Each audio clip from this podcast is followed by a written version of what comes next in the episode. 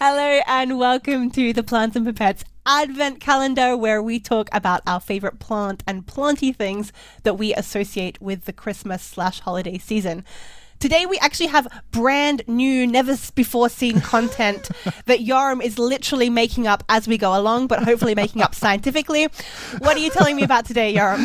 Um, I, I'm talking about one of the ways like like we talked about poinsettias before and in germany like we like to paint them or spray them and we often put like glitter on them Mm. to sort of emulate the like this the the sparkling of snow crystals and stuff in the light and so we like to put glitter is on that it what you is that what you're doing? Is that why you're I doing mean, that? that, that's I, how like that's how I understand why we use glittery stuff for Christmas. Okay. I imagine it I must see. be like the ice crystal stuff. But I mean, glitter usually is made from like small plastics um, that then Mm. reflect the light, and so small plastics not so great. Like, um, I mean, I don't think that like glitter is a major contributor to microplastics, but like it doesn't really serve a purpose. So why why use plastics? And so that's also what some researchers thought, and they um, came up with a way to make an eco-friendly glitter that's plant-based and not just um, plastics.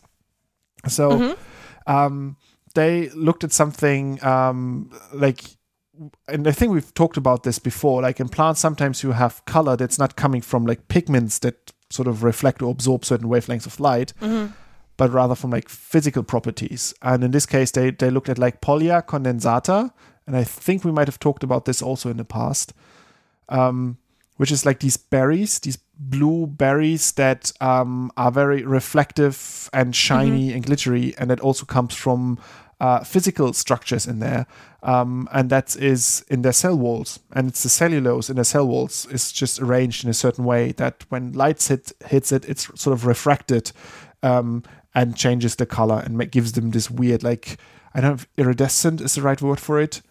Yeah, shiny. I think it's not just the cellulose, it's also like there's sort of arrangements of fatty globules that Mm-hmm. help make things like extra shiny and smooth. Yeah. Um, and so in uh, these researchers, they um, took inspiration from that and then um, made a cellulose slurry. Um, so pretty much just like extracted cellulose, put that in, in, in a blender, made like a thick slurry of it, and then put that in like cast that into sheets, uh, and then let that dry. And then they had, and there's like in the article that we're linking in the show notes, you see they have like this this long band um, that has like these weird refractive um, properties to it, and um, and that's just like based on on plant cellulose.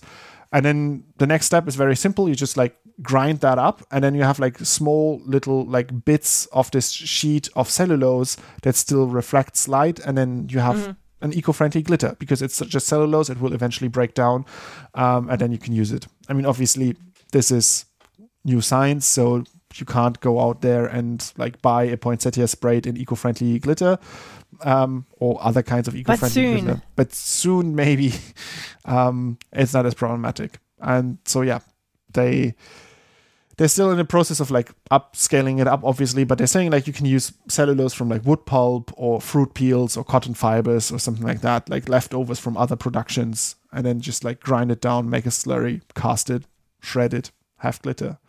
Um, which I found quite nice and charming. It's very charming.